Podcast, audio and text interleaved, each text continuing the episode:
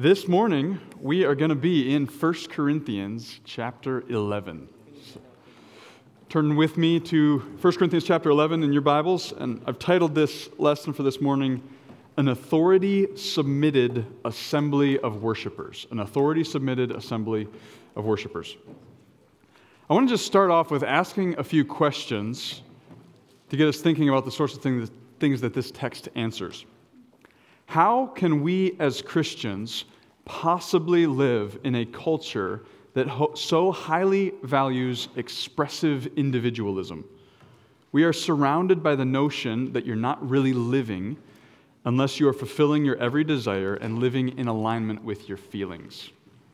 How do we live in a complex and corporate organism, which is the local church, where there is a strong bent in each of our hearts that resists conformity, resists deference, resists mutual submission and sacrificial love for others? And how do we appropriately honor and elevate the inherent distinction between men and women when the world urges us to blur the line between femininity and masculinity? And then, how do we appropriately communicate that we are people under authority, both corporately and individually? And then, does it matter the way that we dress if God looks at the heart? And then, what is biblical submission? Are women inferior to men if they're called to submit? These are the sorts of things that this chapter gets into. As we enter chapter 11, we are starting a major section in the book of Corinthians. 11 through 14 is addressing things related to the corporate dynamic of church life, when Christians gather together. And the church at Corinth was deeply infected by notions of individualism. As we've seen in the last 10 chapters, a very strong bent towards, I want to do what I want to do, I want to do it my way. Their selfishness was on full display in various forms, and they had fallen into Christ dishonoring patterns of disregard for brothers and sisters in Christ. So, as we look at these chapters, 11 through 14, we're going to be unpacking various dynamics of the corporate gathering and learning from the mistakes of Corinth along the way. And there are a lot of mistakes to learn from. We're going to be looking at things about how men and women behave in the corporate gathering. That's what we'll look at today. We'll look at how the Lord's Supper is intended to be a time of loving unity and not for mistreatment and selfishness of other brothers and sisters. And then we'll start digging into spiritual gifts understanding what are spiritual gifts, what are um, those that have been confined to a certain era of church history, and those that are in existence until the Lord returns. So, digging into spiritual gifts. So, this section as a whole is just loaded with implications for our daily lives, and not just for us individually, but for our daily lives as believers together, the corporate dynamic of when we're together. But I want to start by apologizing for something that I said back in September. I optimistically said that I planned to finish 1 Corinthians by April. And as we approach these verses, we are going to be slowing down, and that's not going to happen. So we're going to be going a little bit slower, and we're not going to make it by the end of the spring semester. So for those of you that'll be moving back home over the summer, uh, sorry.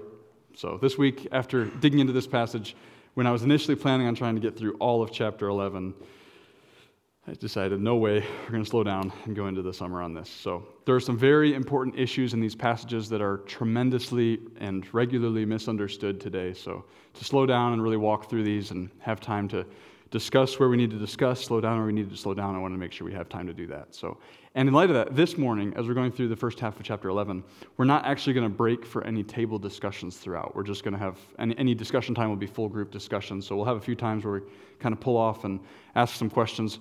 But I would just encourage you as we're going, be thinking of questions that you have. Feel free to ask those questions as we go, and we'll hit them as we go and uh, discuss as a full group on these. So, especially just because this is one that's prone to misunderstanding, and I wanted to make sure we could talk through those clarification points all together. So, with that, as we get ready to dig in, um, allow me to pray for us, and then we'll, uh, again, just do some, some orienting comments around chapter 11 before we actually get into verse 2. So, let's pray. Heavenly Father, we thank you so much for your word. We say that every week, but we mean it every week. We are desperately dependent on you, and to know what you would have us do, we're dependent on your word. So thank you for giving us your revelation.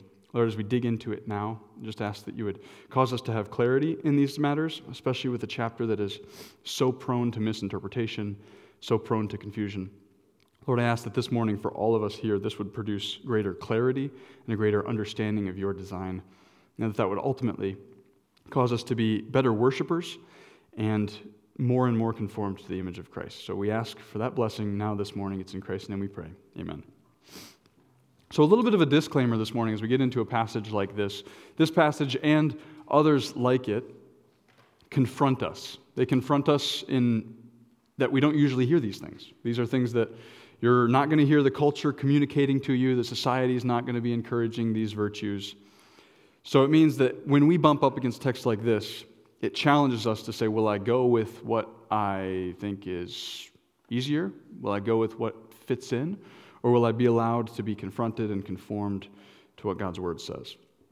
So, with that said, this is also the reason we need passages like this, because we don't come together each week to hear the word just to be um, unchallenged. I mean, where our heart idols come in contact with the immovable truth of God's word, one has to be overrun by the other, and may it never be that we allow God's word to be overrun by our heart idols. So, as we approach a challenging text like this, that's both theological and practical, there's a lot of work for us to do. And that's what I want to start out with just this little handout that you have. This is called the Theological Pyramid. If you don't have that, raise your hand, someone can get this to you. Just wanted to talk through this. Some of you may have seen this before, some not. This is just pulling the curtain back behind how we do theology. And I'm almost sure, I guarantee, none of you are literally thinking through this when you make daily decisions. But everyone is functioning from that very top piece of the pyramid practical theology. What do I believe about God, and how does that change the way I live? Or what do I not believe about God? I mean, an atheist has a practical theology. Their practical theology is God doesn't exist, therefore I'm going to do blank. So we're all functioning from a practical theology. But I want to just kind of zoom out and say, how do we get there and how should we get there? The bottom of the pyramid is the inspired text of Scripture. We want to be deriving our theology from what is in the Bible. Then the next step up is what's called hermeneutics. That's principles by which we interpret Scripture. So, how do we actually approach the text of God's Word? Then the next layer of that, with that in mind, knowing the principles by which we approach the text of Scripture, what do we actually do with individual texts of Scripture, the, what's called the exegesis or the exegetical method by which we're actually drawing out the meaning of those texts of Scripture individually?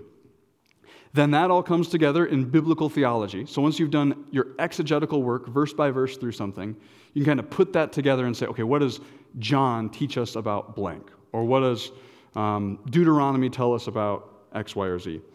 But then all of that comes together into what we call systematic theology, which is where you ask, what does the whole Bible teach about blank? And now we're starting to get into what we're going to be talking about today with what does the whole Bible teach about men and women in the church? And then that narrows down into practical theology of how does that change the specific decisions, the, the applications. This comes out in counseling, in preaching, in daily living, and in cultural implications. So there's significant cultural implications that flow from a practical theology. That practical theology doesn't change culture by culture, but the implications and, and the cultural applications of those things varies depending on the situation which we're in. And that's where we get to two dangers or challenges, wrong ways to approach a text like this. There's two wrong ways that you can enter a text like this. The one is to dismiss the theology with the cultural practice. To see a cultural practice and say, oh, that's clearly from the first century, therefore I'm going to dismiss this whole chapter. But in doing that, you actually dismiss the really important theology underneath that cultural implication. That's one danger. The other danger is to just embrace the cultural practice, but totally miss the theology. To read something like this that says, oh, I need to do this thing, and then just start doing this thing, but not realizing what's actually foundational and what's underneath the surface. So, both of these are dangers as we approach this text. Questions either on the pyramid that we just looked at, practical theology, systematic theology, or just kind of those orienting thoughts. Before, I know we haven't even read the text yet, but any questions, clarifications we get ready to get into this?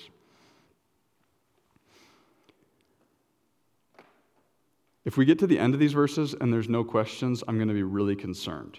Because, as, uh, as your handout uh, says there, some scholars tend to read the entire passage as merely cultural in import, but a natural reading of the passage reveals several unmistakable abiding principles that shouldn't be easily dismissed, especially since, as we'll see, they're grounded in God's creation order. One commentator says commentators routinely recognize verses 11 or chapter 11 2 through 16 as one of the most difficult passages in the new testament so at the outset it's helpful to emphasize that what is clear in the passage is that each believer should behave in worship in a manner that brings glory and honor to their respective head. So we're entering a notoriously confusing passage. And with that in mind let's read verses 2 through 16 1 corinthians 11 now I commend you because you remember me in everything and maintain the traditions even as I delivered them to you. But I want you to understand that the head of every man is Christ, and the head of a wife is her husband, and the head of Christ is God. Every man who prays or prophesies with his head covered dishonors his head, but every wife who prays or prophesies with her head uncovered dishonors her head, since it is the same as if her head were shaven. For if a wife will not cover her head, then she should cut her hair short. But since it is disgraceful for a wife to cut her hair short or shave her head, let her cover her head. For a man ought not to cover his head, since he is the image and glory of God, but woman is the glory of man. For man was not made from woman, but woman from man. Neither was man created for woman but woman for man.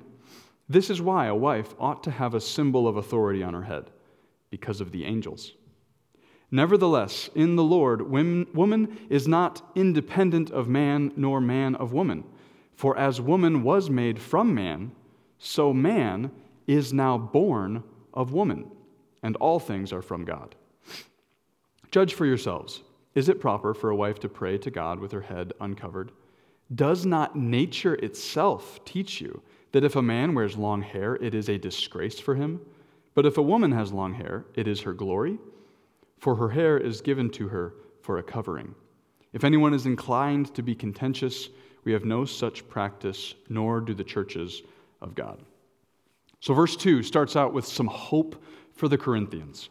There's a commendation that Paul starts with. And if you've been tracking with us throughout this study of Corinthians, this is an odd place for Paul to put a commendation.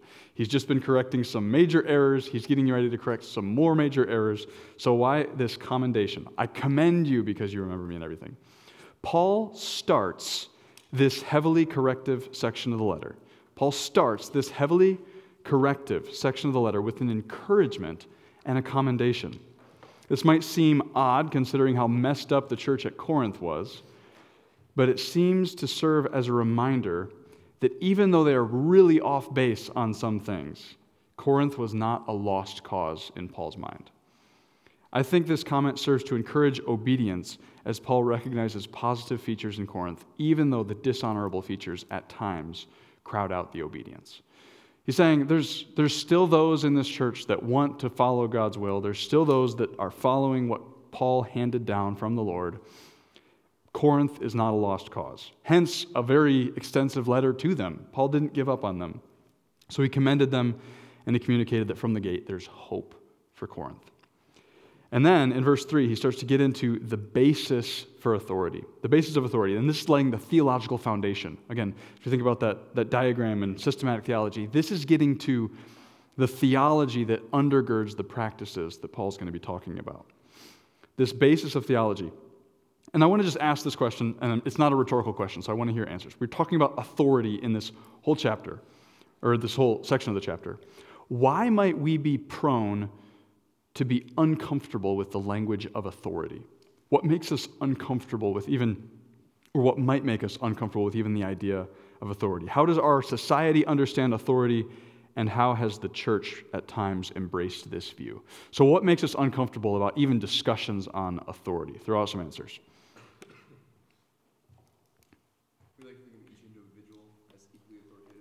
Yes, we like to think of each individual as equally authoritative. Great. Yes. What else? Bingo. There's a tendency for people in authority to take advantage of those underneath them, big time. So when you see authority misused and authority abused, it makes the very concept of authority something that you shrink back from. Great point. What else?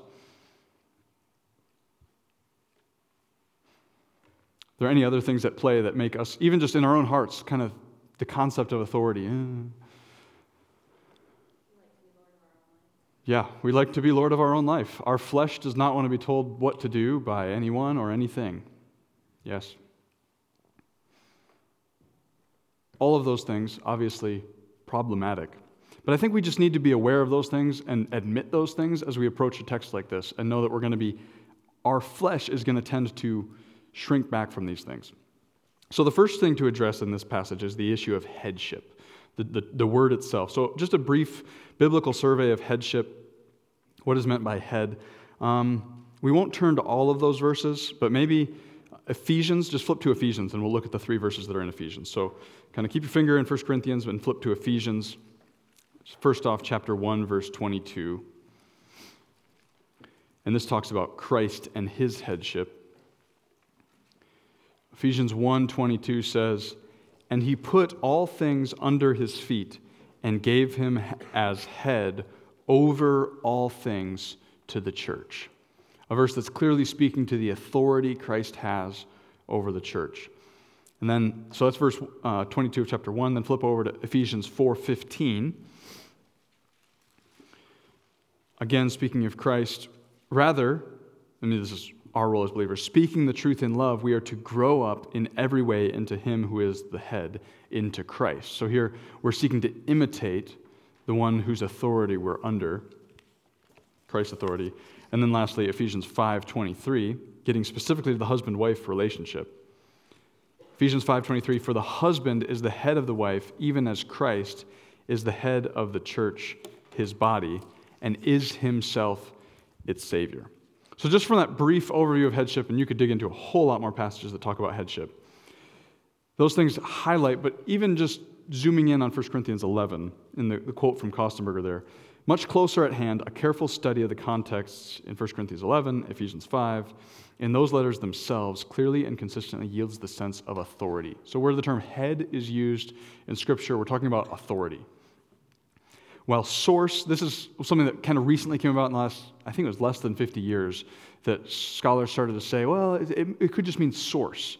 And kind of that erodes the concept of um, authority and submission. But you really have to kind of force that into texts that talk about headship to make it sound like, oh, it's just like the head of a river, like the source of a river.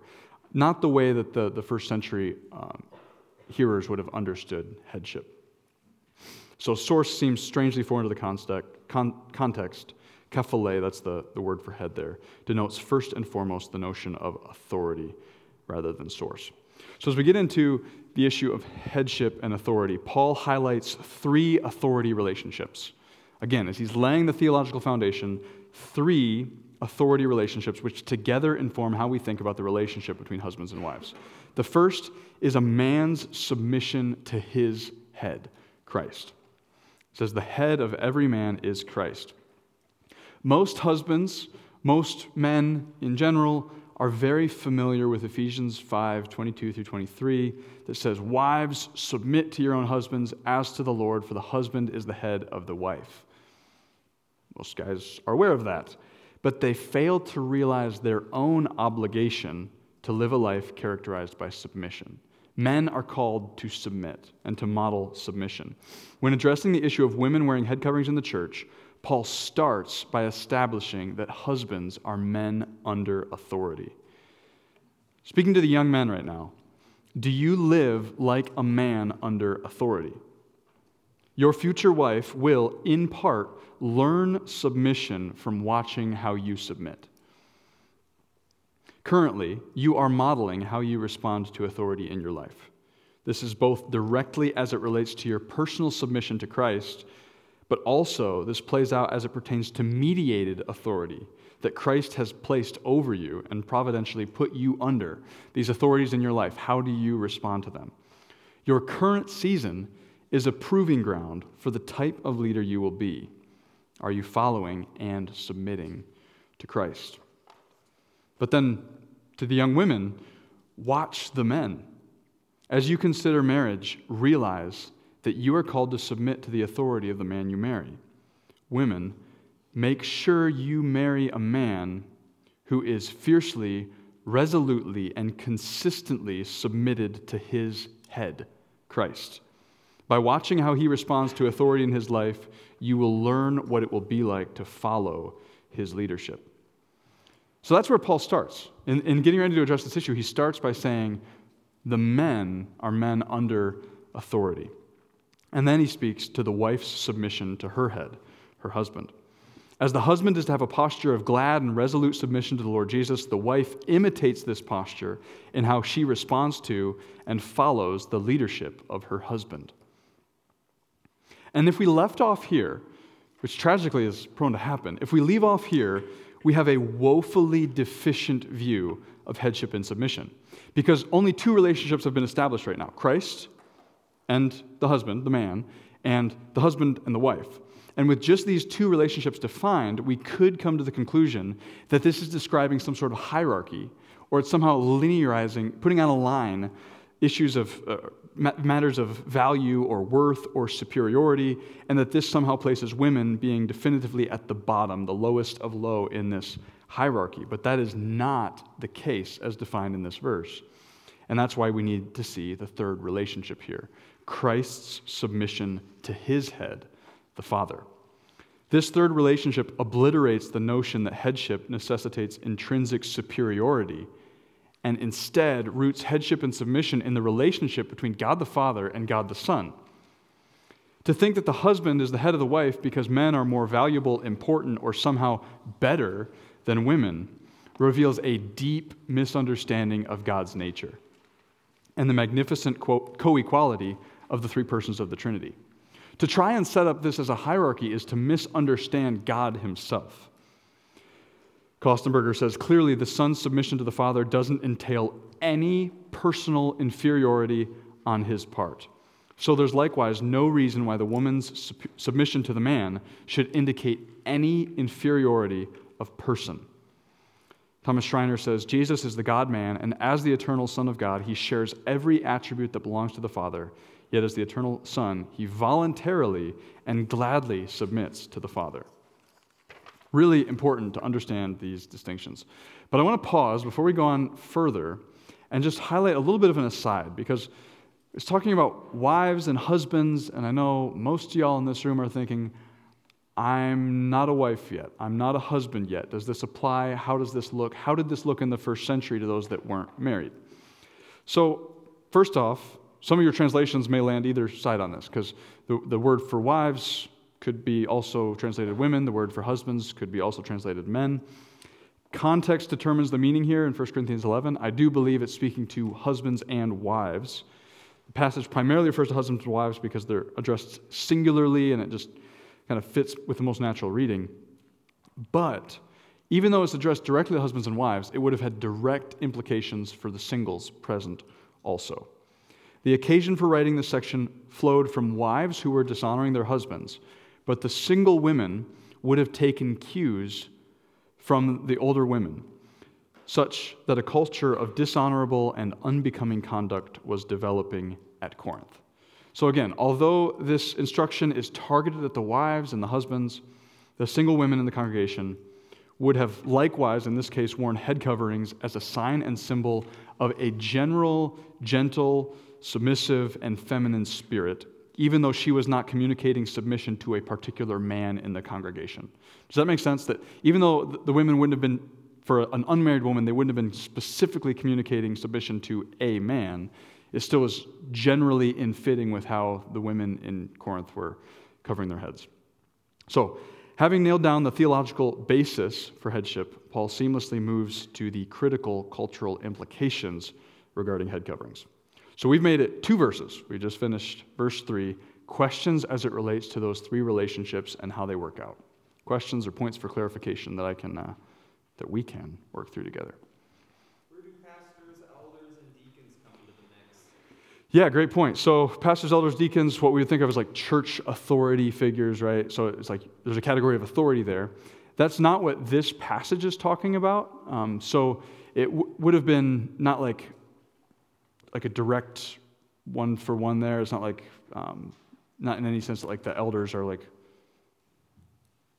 the equivalent of like the husbands or something like that, if, if that's how it's prone to be understood. But um, there's definitely just a, a, general sense in which the men should be characterized by leading and be characterized by that, and the women should be characterized by a submissive and gentle spirit. So that general spirit is, and that's also something that I should just, as a total aside here, when we think about our elders here at Calvary, the elders are a team of shepherds that work together to shepherd the congregation here at Calvary Bible Church. It's not the dynamic that we are relating to an individual elder as our authority. We're under the authority of the elders, plural, which is a really important distinction. So we're not submitting to the authority of one man. So one elder tells you to do something, and I am honor bound to obey him as, as my elder. It's, it's a matter of when the elders come together to pray about these things, work through these things from Scripture, and then make shepherding decisions for our church. It's their collective authority and guidance that we're looking to. So, does that clarify a little bit, Micah? Good question. Does anyone else have anything to add to that? Other questions as it relates to verse 3, verse 2, as we're getting ready to get into the cultural implications. This theological foundation for these things is really important because we don't have our foot if we don't have our footing on these matters, the next matters aren't going to make a ton of sense. All right. Verses 4 through 7. Living in a way that honors your head. Living in a way that honors your head. Cultural basis. And again, as we're reading head, kind of be ready to, to bounce between ideas in your mind of both what that headship means, but then also like the literal physical head that's being referred to here. So, in verses 4 through 7, to preface this, in first century Greece, this is a really important thing to understand. In first century Greece, head coverings were an essential way that women, both Christians and non believers, distinguished themselves from men and communicated their submissiveness and responsiveness to the authority of their husbands. To not wear a head covering was to send a variety of signals. To not wear a head covering was sending signals. And those si- signals were including, but not limited to, personal autonomy, liberation, I'm free from any, anyone over me, rebellion against her husband, social nonconformity, sexual availability, and pagan temple ritual influence. A lot of things that were, be communicating, that were being communicated in the first century by not wearing a head covering for women, which is obviously important to keep in mind as we get into this section. So, verse 4, again, he starts with addressing the men. And it's a hypothetical scenario. It's not necessarily actually happening here, but he says, Every man who prays or prophesies with his head covered dishonors his head. So, for a man to appropriate the sign of female submission in worship dishonored Christ. For a man to, to take on the sign that was the means by which women communicated their gentleness, their submission, was to, for that husband to dishonor Christ. Again, there's no indication that this is actually taking place in the church at this time, but Paul still addresses this as a package deal when he addresses the women who are spurning authority. Likewise, point C there, for a woman to throw off the sign of female submission in worship dishonored her husband, her head. In verse 5, Paul gets to the central issue at play in Corinth. And here's an extended quote from David Lowery. It seems that the Corinthian slogan, this is the one that we looked at last week everything is permissible. I can do everything. I'm free. I'm free in Christ. I can do what I want to do. The Corinthian slogan, everything is permissible, had been applied to the meetings of the church as well, and the Corinthian women had expressed that principle by throwing off their distinguishing dress. More importantly, they seem to have rejected the concept of subordination within the church and perhaps in society, and with it, any cultural symbol for example, head coverings, which might have been attached to it. According to Paul, for a woman to throw off the covering was an act not of liberation, but of degradation. So, although this is merely, you could say, merely the external sign of submission, Paul is still con- concerned by what dismissing this sign communicates. To dismiss the cultural sign was to signal to the watching world, to the church, to one's husband, and even to the angels, as we'll get to in verse 10, that the wife did not regard the underlying reality, that is, submission to authority. It was to disregard the underlying reality and to claim it to be unimportant or invalid. Another quote from Kostenberger Women's wearing of head coverings is clearly a cultural practice that only communicates the underlying principle it's seeking to convey, that is, proper submission to authority, in cultures where women wearing head coverings to indicate their submissive stance. So, where women would wear those things. So, this is an important means in this culture by which you signal these things, but that signal and that sign wouldn't have communicated that in a culture that doesn't recognize that sign. So, the wearing of a head covering is merely the external sign. The real purpose and meaning is the need for proper, God instituted authority and appropriate submission to that authority. And then Paul turns to another dishonorable option. So he's saying, like, okay, if, if a woman throws off the head covering in worship, she's dishonoring her head. And then he goes to another way that a woman could dishonor her head in a way that's much more, at that time, culturally understood as like, whoa, yeah, no, don't go there. He says in verse 6 For if a wife will not cover her head, then she should have her hair cut short. Or at the end of verse 5, her head shaven. But since it is disgraceful for a wife to cut her hair or shave her head, let her cover her head. So, this other dishonorable option would have landed on the Corinthians' ears is like, oh, that's the category that we're talking about here. So, Paul connects the shamefulness of spurning God instituted authority in a woman's life with the shame associated with a shaven head. This would have communicated much of the same thing that a rejection of authority and that is, rejection of authority and seizure of male leadership by adapting male appearance. But it was more culturally shameful. So it served as kind of an extreme case example for those hearing this first letter. So, taking a little bit to discuss, I want to just throw out a few questions for you guys. The first, guys and gals, I should clarify that especially in this discussion. What are some ways that a wife today communicates submission to her husband's headship? This is a challenging question to think through. What are some ways that a wife today communicates submission to her husband's headship? And then we can kind of also tack on that in general. What are some kind of general uh, cultural means of communicating submission to authority? So, thoughts? What are, what are coming to mind as ways this looks today? Unlike the previous question that was full group discussion, this is a hard one. Love to hear thoughts, anyways. Modest dress. Modest dress. Great. Yeah, great point. You want to flesh that out as far as how that um, helps with that?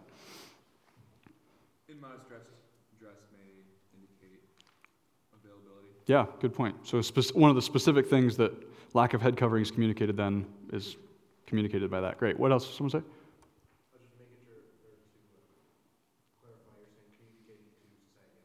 Right. Yeah, society at large. I mean, also kind of like to her husband too, but I mainly thinking like kind of what the public communication side of things. Does that make sense? Yeah. What else?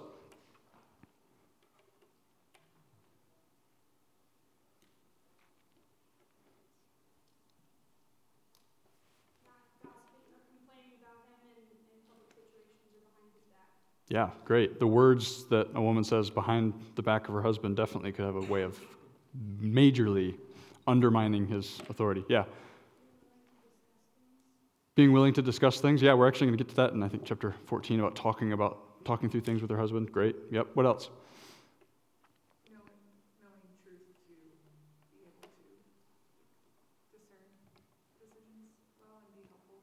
Big time. Yeah. Part of being a helpmate is being able to, yeah, be there in, in every category, not just, uh, yeah, being able to think through things and help in that way. Great point. Any other thoughts, things that you guys think would be means by which a wife can communicate submission to her husband and specifically to his headship today? Two that are, I think, comparatively minor, but I think they kind of get a little bit to the idea of like something like a sign that's physically observable. One would be wearing a wedding ring. I mean, that's one way our culture kind of communicates hey, this, this person's with this person. That's a little bit different because men and women both wear wedding rings.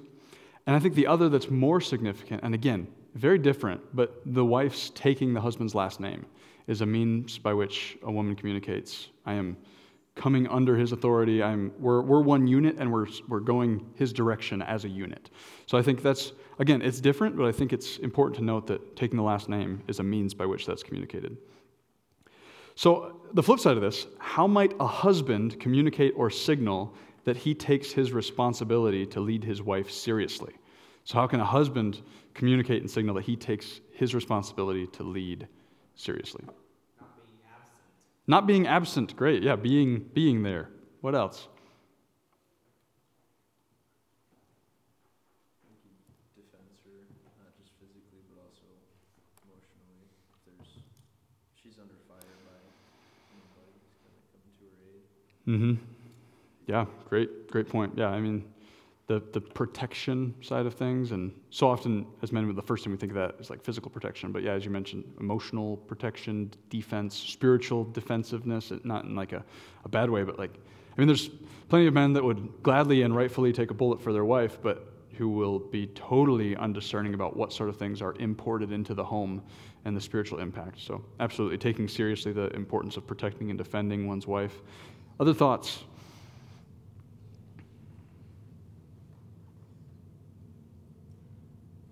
Turn to another question. How do these verses confront or challenge current cultural assumptions and confusion about gender distinction?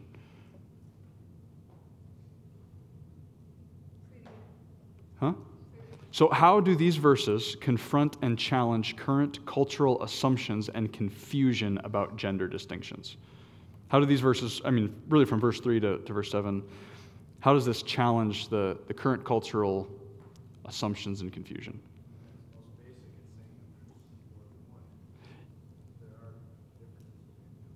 Yes, there are differences between male and female. I'm repeating that into the microphone loud and clear. Amen. And somehow that's a contested issue now. What else? How, how does it specifically confront maybe some specific challenges, even things that you've heard, seen in congreg- uh, conversations or uh, heard from different media channels?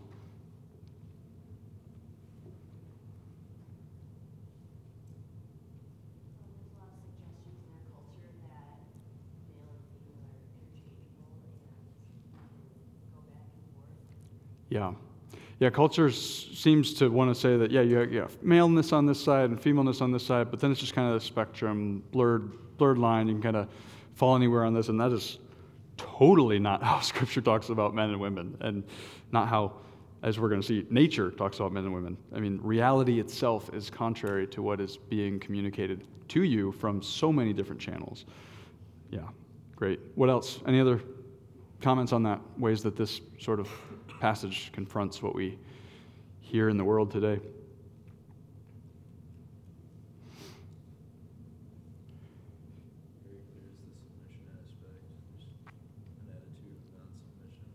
Yeah.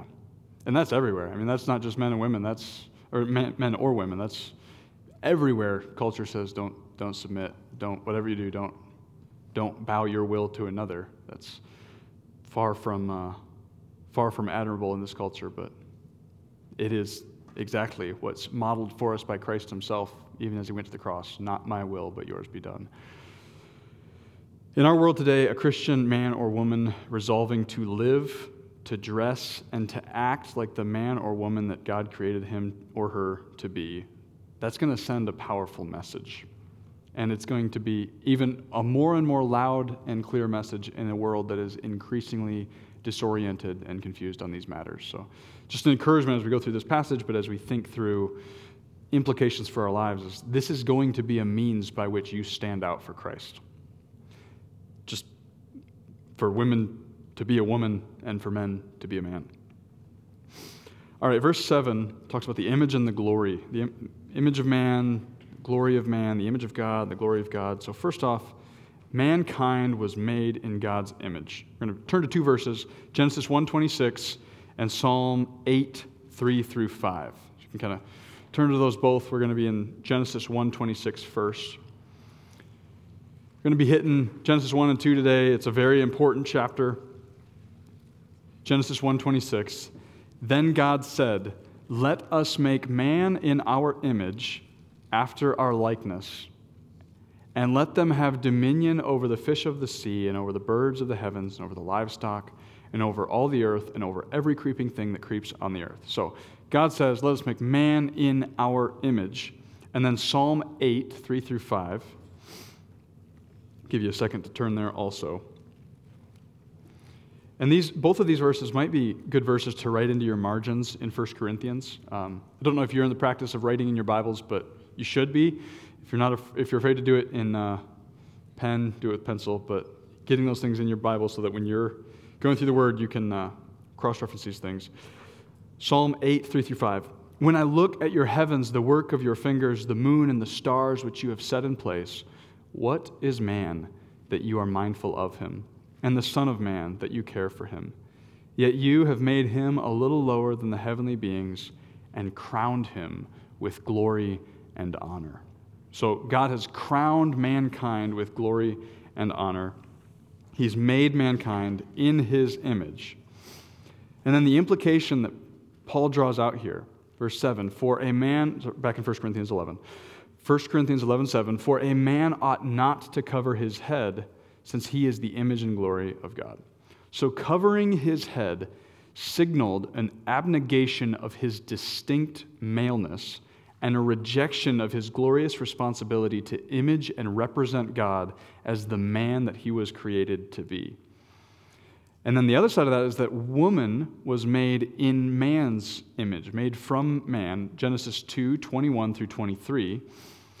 I'll read it. You can turn with me there if you'd like. But so the Lord God caused a deep sleep to fall upon the man. While he slept, took one of his ribs and closed up its place with flesh.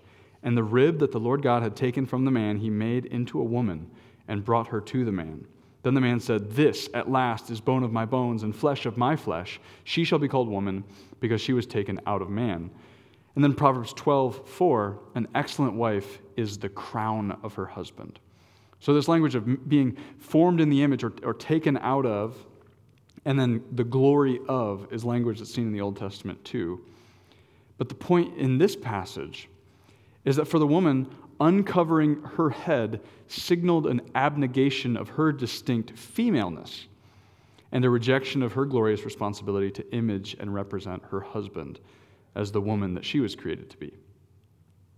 So, both of these things confront the, the idea that a man can just throw off things that are distinct to his masculinity, and a woman can throw off things that are distinct to her femininity, and that those things just don't matter at all.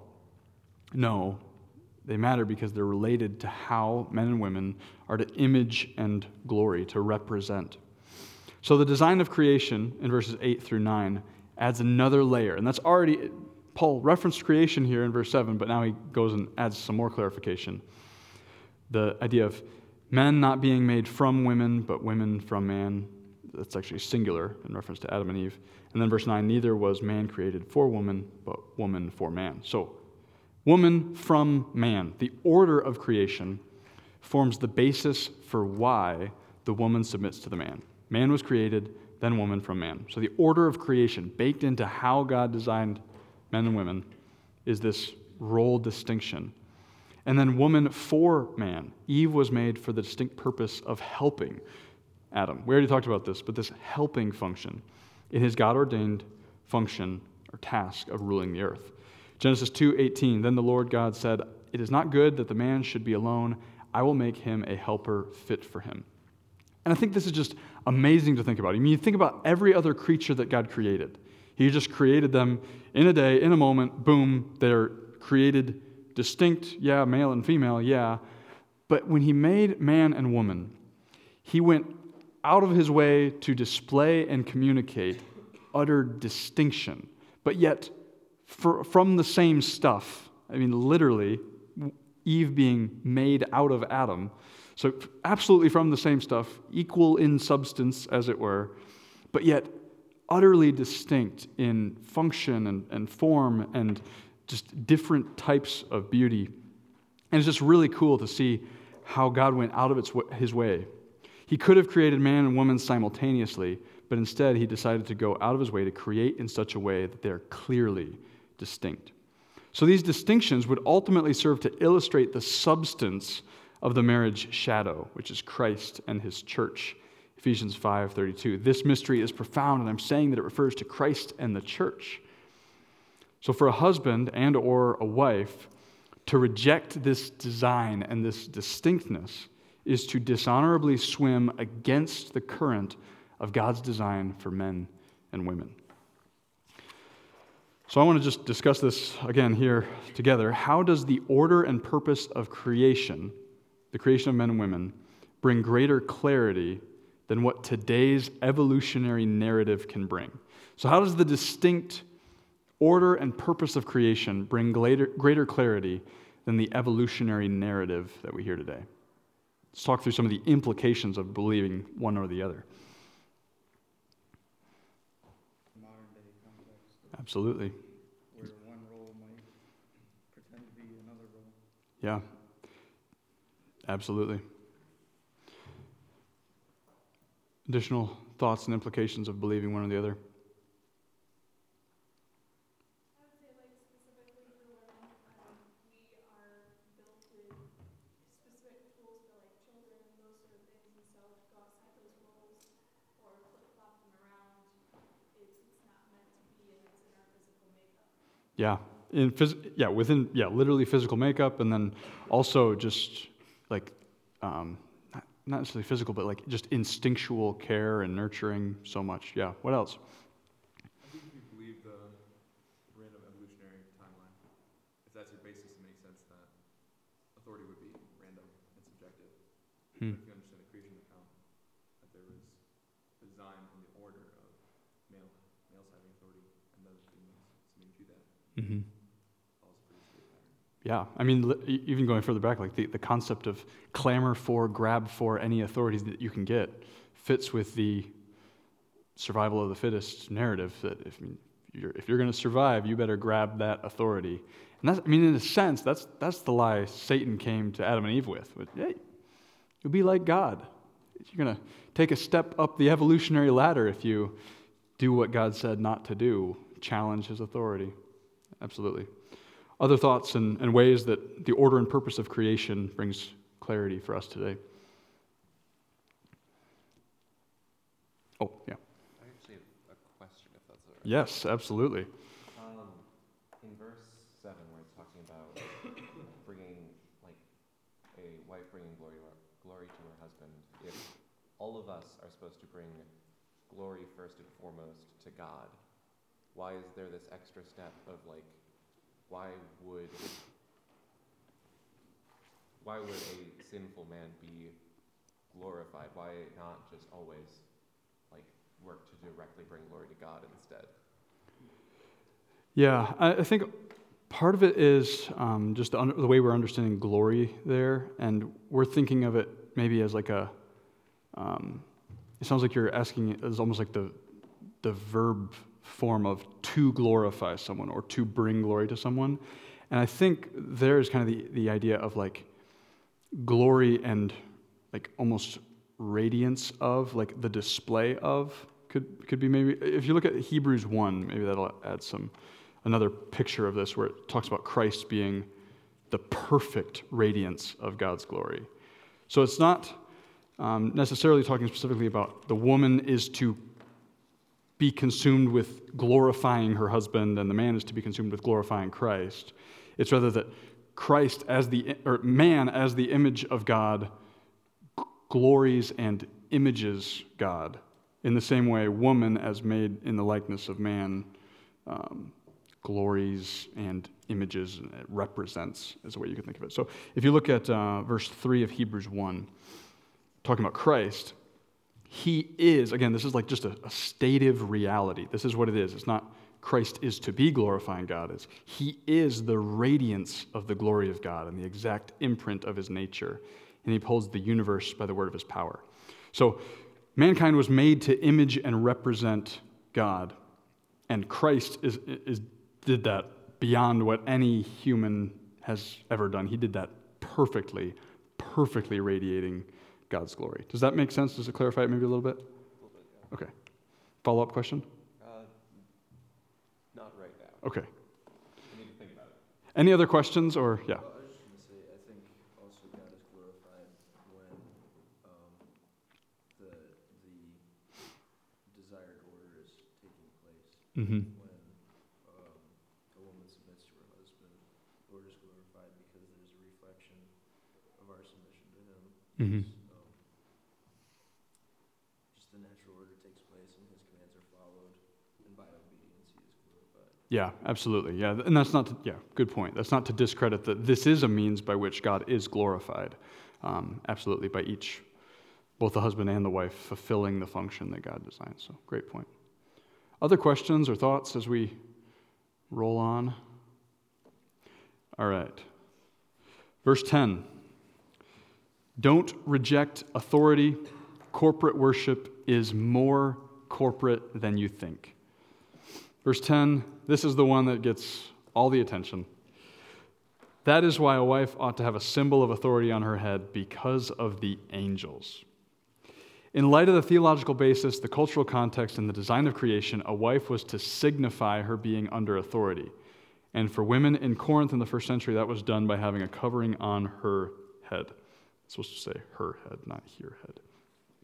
John Calvin says this sign served as a token by which she declares herself to be under the power of her husband. Letter B one of the motivations for the submissive symbol was the angels. And that's what we have to go off of. There's not a ton in this verse to, to base this off of, but this is because of the angels. Again, Calvin comments this. This, therefore, was said by way of amplifying, as if he had said, if women uncover their heads, not only Christ, but all the angels too will be witnesses of the outrage. So the fact that the assembly of believers for worship is not merely a private or physical activity impacts the way we think about many aspects of our worship multiple different views on what it means by because of the angels. I take the view that that is referring to what's referred in these other verses that we'll look at, that angels are in various ways participants with and observer, observers of Christian worship. I'll just read these verses off, you don't have to turn to them. 1 Corinthians 4 9, Paul says, For I think that God has exhibited us apostles as last of all, like men sentenced to death, because we have become a spectacle to the world to angels and to men. So angels are witnesses of what's happening in our lives, specifically the trials we're going through. Ephesians 3:10 so that through the church the manifold wisdom of God might be made known to the rulers and the authorities. That's language for angels when rulers and authorities are in the heavenly places. And then 1 Timothy 5 20, uh, 21, Paul says to Timothy, In the presence of God and of Christ Jesus and of the elect angels, so in their presence, I charge you Keep these rules without prejudging, doing nothing from partiality. So, a few verses just to highlight that angels are spoken of as being present, witnessing, observing the conduct of Christians. So, an implication of this is that the argument for, okay, a woman says, well, I don't need to wear a head covering, this is just how I worship. This is just how I worship. That argument falls apart when held up to biblical scrutiny. God gets to decide what brings him glory, and he gets to prescribe how we bring him honor. How you worship is not just between you and Jesus. How you worship is not just between you and God. This is one of the things that makes physically coming together, like we, we literally physically gather together on Sunday mornings and worship the Lord together it's one of the things that makes gathering together as believers slightly dis- discomforting, uncomfortable. It's a, it's a confronting experience because we come together to lay down our own preferences, to prefer one another, and to honor the Lord with one heart and one voice. Every Sunday's gathering works against the privatized, privatized, personalized, do it your own way, do your own thing, find what works for you, the messaging that we hear all the time. And every time we gather together, we're laying that down and saying, it's not just about me, it's not just about what works for me, it's about how we come together and corporately honor the Lord. So when the church gathers to sing to the Lord, to pray, to hear the word proclaimed, we're not gathering to have hundreds of simultaneous private worship experiences. We gather to corporately worship the Lord. This is why, just practically, this is why we leave the lights on when we worship. Because Ephesians 5:19 tells us to address one another in psalms and hymns and spiritual songs. We're supposed to sing to each other and to the Lord, absolutely. But it's supposed to be corporate. It's not just me and Jesus. This verse takes it even a step further and says that it's not just us and Jesus, This verse tells us that the angels also are bearing witness to what goes on in our worship gatherings. This verse tells us that we're not alone as we praise the Lord. The angels themselves witness and, in some sense, participate in the worship of the saints. The fact that the angels participate in the worship should further motivate a desire for all of us to communicate that we are seeking to honor the Lord with glad submission in all of our actions. So, just something to think through, and, and we won't discuss this one, but how can you see expressive individualism impacting corporate worship? Expressive individualism that says, I'm an individual and I need to express it or else. How does that come out in our corporate worship? And how does the fact that we do not worship alone refine the way we think about corporate worship? Just a couple things to think through. Any questions on verse 10 before we roll on to the, the last part? Alrighty. A key clarification. Verses 11 through 12, really important clarification that Paul adds. The interdependence of men and women establishes that one is not superior to the other.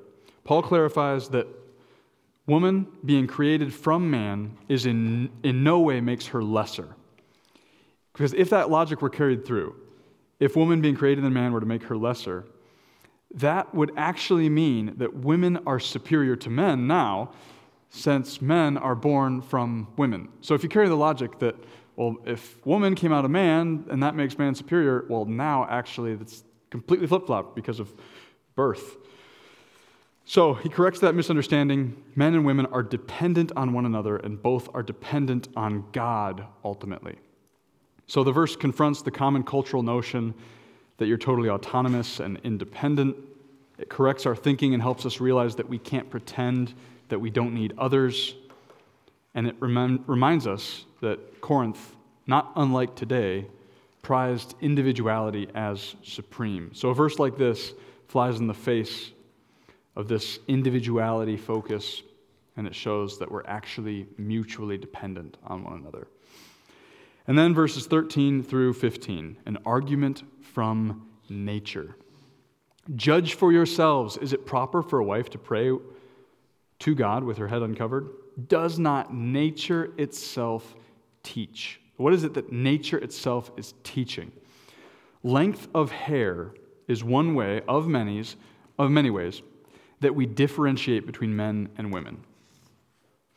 In practical terms, this is what uh, MacDonald says Paul seems to follow the maxim let the men look like men and let the women look like women. Quote from, again, Lowery Mankind instinctively distinguished between the sexes in various ways, one of which was length of hair. No specific length of hair was in mind, so much as male and female differentiation. The Spartans, for example, favored shoulder length hair for men, which they tied up for battle and no one thought them effeminate. I thought that's just a great reminder. As you think about even Greek culture, where you have men that have, okay, longer hair than is typical today, but no one was accusing them of effeminacy. So, again, a quote from Schreiner the hair of men and women, generally speaking, is quite different. Hence, for a man to wear his hair long disgraces him.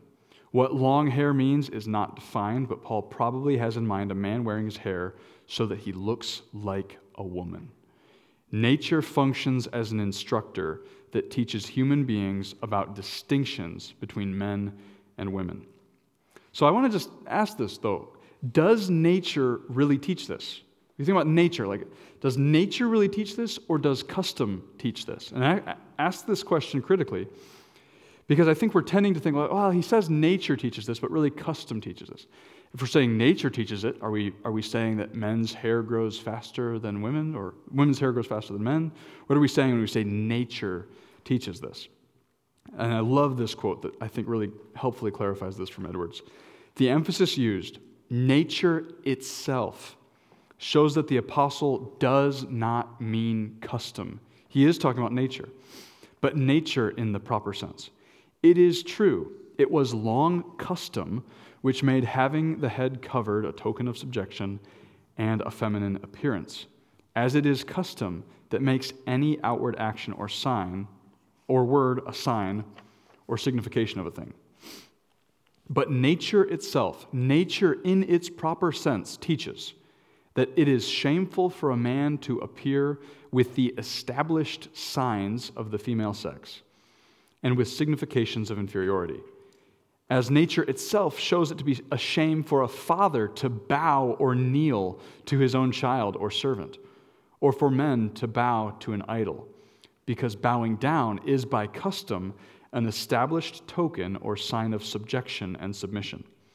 Such a sight would therefore be unnatural, shocking to a man's very nature.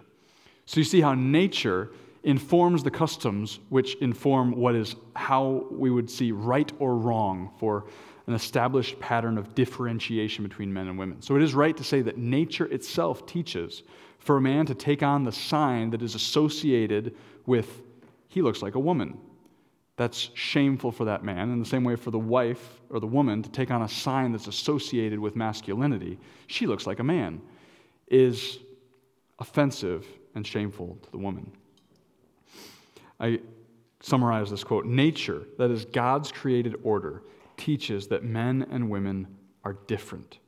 The specific cultural means of differentiation vary by region, century, and culture. In first century Greek culture, a major means of expressing femininity was long, beautiful, flowing hair, and masculinity was expressed with shorter hair. Nature instructs men and women to embrace and express masculinity and femininity, respectively. So, as we think about implications, we live in an age where masculinity is called toxic, and feminism, has challenged generations of women to measure their success by how well they can compete with men. There is social pressure on you to not believe or embrace that men and women are inherently and intrinsically different. And I'm sure you've all experienced or witnessed cultural pressure to pursue characteristics or mannerisms or even dress that's contrary to God's natural design. We live in a day in which people can even be stumped in trying to come up with an answer to the basic question what is a woman? It's shameful to see that that question can't be clearly answered in our culture today. This passage says that nature in itself actually instructs us in these things. Now we know that from Romans 1:26 and 27, sin causes us to suppress what is natural. So we understand that as we look around society and see people rejecting what is seen as so natural, that sin is at play under that surface. God has given them up to dishonorable passions, as Romans 1 says. But what we're talking about today, these, these desire to go against what God has said, either to, to make it sound like these things are somewhere in between, it's, it's, it's a scale, you can fall anywhere on it. You will hear that messaging. You, many of you will hear that tonight at Super Bowl commercials. You'll hear it in the classroom. You'll get this dropped into your work email box at least once a year, probably. You'll hear the message be true to yourself, live your truth, define your reality, be who you are, and a thousand other messages like them saying basically the same thing. The cultural pressure is to elevate your individuality and reject any notion that God created you for a purpose and with a particular form and function for fulfilling that purpose. That means by which you are to bring Him honor and glory. In verse 16, Paul wraps up by saying that deviation at this point was departure from standard first century church practice. If anyone is inclined to be contentious, we have no such practice, nor do the churches of God. We must hold tightly to the theological principle while wisely adapting the practices to accurately and clearly communicate to our own day and culture. We all have to think through what this looks like in our day. A couple quotes from both Schreiner and Kostenberger. In many cultures today, whether women are covered or veiled during the worship does not communicate anything about the relationship of men and women. Though in the first century Corinth, it sent a powerful message. Kostenberger says there's no point in perpetuating a custom that is no longer communicating, that no longer communicates the abiding principle in a culture different from the context in which a command was given. But I'll say that even though I, we can comment on that in America in 2024, some of you will be called, I pray, we pray, to cross cultural missions environments. God may be leading you in that direction where serving to advance the gospel in different social environments. And you may well step into a context in which this very thing, head coverings, is the means, the cultural symbol by which you as a woman would communicate femininity, or for men, not taking on those signs would communicate masculinity. And then in other cultures, there's things that we're not even thinking about that would be means by which uh, a man communicates his masculinity and a, a, woman her femininity. So, thinking through the implications of this for, for cross cultural workers is really important, and it challenges us to think really critically and hold tightly to the principle underneath this that men and women are different, and men and women should act differently accordingly. So, as we live out God's distinct purposes for men and women of headship and submission, and as we embrace the implications of God's authority in our lives, we must carefully aim to have our conduct and lifestyle send the right message to the world around us. Freedom in Christ does not mean freedom to throw off God's design in the pursuit of individual expression, but instead it should prompt us to pursue His distinct design for each of our lives. The world tells you that you're not really living unless you're fulfilling your every desire and living in alignment with your feelings. But God's word tells us that in aligning our lives with His design, we can live a life that is full as we seek to honor our Lord in all things. Loaded passage, lot to think through. Again, before we close in prayer, I just want to open up for any questions to clarify 15 of the most confusing verses in the New Testament. No? All right. I'll close this in prayer and then uh, come ask some questions. Um, just for next week, 1 Corinthians 11, 17 through 34, Lord willing, we'll go through the rest of the chapter. It is one unit, so I think we'll be able to get through it all. Um, and we'll just encourage you as you read it, trace how selfishness was corrupting the joy and fellowship of the believers in Corinth. I think that'll be helpful as you go through that verse. So let me close this in prayer. Lord, we thank you so much for the, the privilege it is to be able to dig into your word together and for this passage. Lord, we do thank you that you've created us distinct as men, and women and that we are designed to represent you in that way. Lord, we're um, just thankful that you've given us guidance in your word for what that looks like and, and why, and that we're not left to, to guess at the underlying principles for the behavior and the conduct that you expect your people to have. Help us, Lord, to just think through these things for our own lives and recognize areas where we might be believing lies and where we might be susceptible to just intaking the message from the world around us without realizing it. Lord, I ask that you'd be with each man here in this room, cause him to have a greater and greater dependence on you. Lord, allow us to be submissive to our head, to Christ, and to be a model for every woman what it looks like to be a man who's fiercely and devotedly submitted to you. And Lord, for all the women here, I just ask that you would give them each a growing sense of trust in you that as 1 peter says is the means by which a woman is able to submit to her husband is having a deep and abiding trust in christ. Lord we ask that you'd give us all grace in this as young people now living in a world that increasingly hates the things that we've just talked about. Lord we long to live a life that's countercultural that's convicting to those around us and that ultimately points those that desperately need a savior to you. Help us in this lord. It's in christ's name we pray. Amen Thank you all so much.